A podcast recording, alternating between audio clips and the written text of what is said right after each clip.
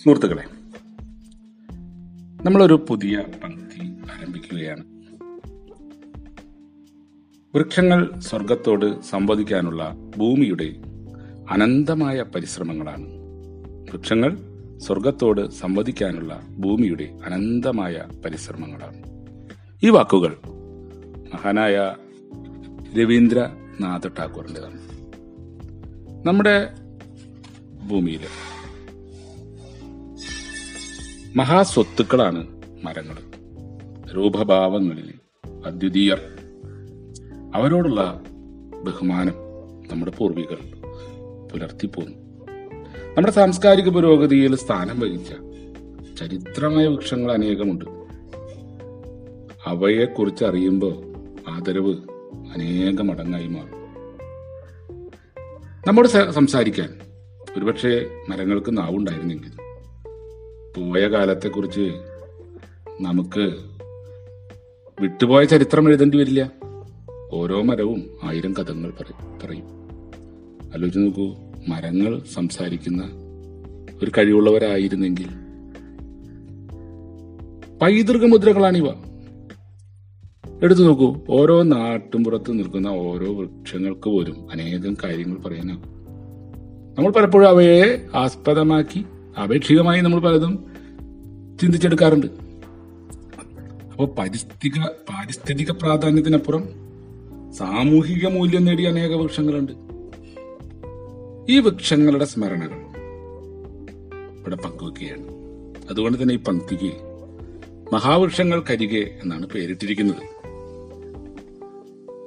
ഒരുപക്ഷെ മനുഷ്യന്റെ നന്മ കാക്ഷിച്ച് പ്രവർത്തിച്ച അനേകം വ്യക്തികളെ നമുക്ക് ഇതിലൂടെ കാണാൻ കഴിയും.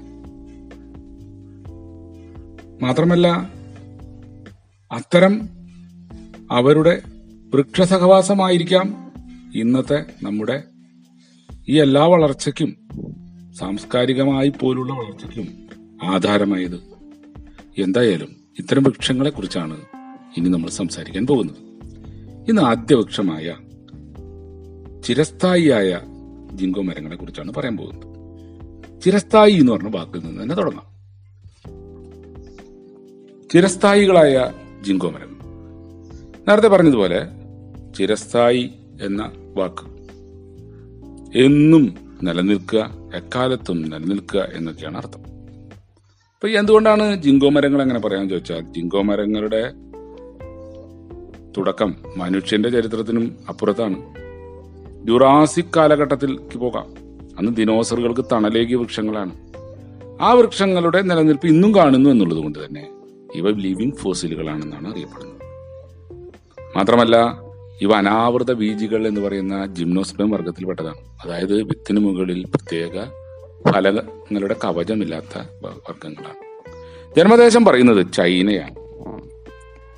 ഇന്ന് കാണുന്ന ഏക സ്പീഷീസ്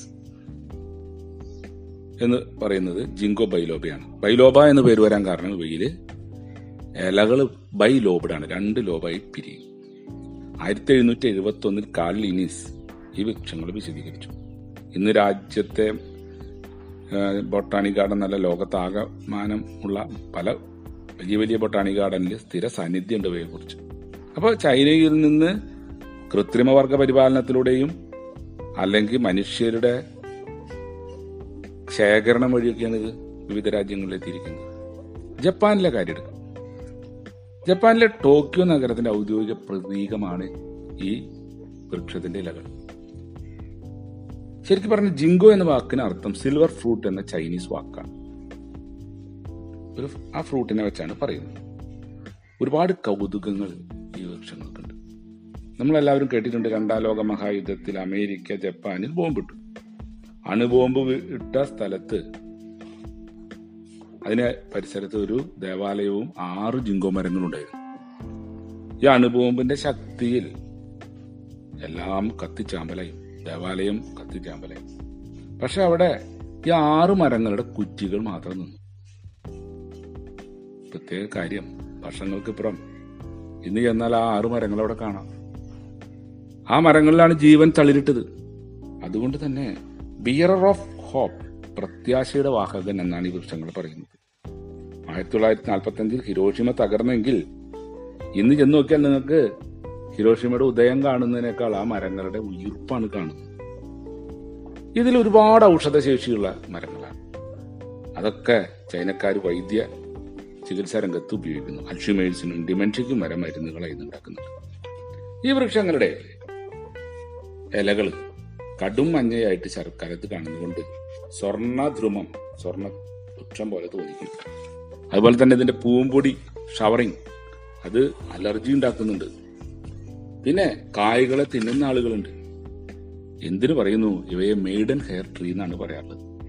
ഇതിന് കാരണം നമ്മൾ മെയ്ഡൻ ഹെയർ എന്നൊക്കെ പറയുമ്പോൾ യക്ഷിക്കഥകളിലെ വൃക്ഷമായിട്ട് ഇതിന് കാരണം ഇതിന്റെ ഇലകളുടെ വീഴൽ കുങ്കുമ നിറമാർന്ന ഇലകൾ ഒരു പ്രത്യേക രീതിയിൽ വീഴും. ഇത് മെയ്ഡൻ ഹെയർ ഫേൺ എന്ന് പറയുന്ന പന്നൽ ചെടിയുടെ പോലെയാണ്. അതിന്റെ ഇലകളുടെ വിന്യാസം സമാന്തര സ്ഥിരാവിന്യാസം. ഇങ്ങനെ കൗതുകങ്ങൾ അനവധിയുള്ള വൃക്ഷങ്ങൾ ഇനിയുമുണ്ട്. നമുക്കിപ്പോൾ രണ്ടാം ലോക മഹായുദ്ധവുമായിട്ടുള്ള ഒരു ബന്ധം ഈ വൃക്ഷത്തിന് പറയാൻ കഴിയും. അതിലപ്പുറം മനുഷ്യനേക്കാൾ പ്രായമുള്ള വൃക്ഷം എന്നുള്ള നിലയിൽ ആദിമ വൃക്ഷമായിട്ട് ഇതിന് പരിഗണിക്കാൻ കഴിയും. പിന്നെയും പിന്നെയും എത്രയോ പറയാനിരിക്കുന്നു.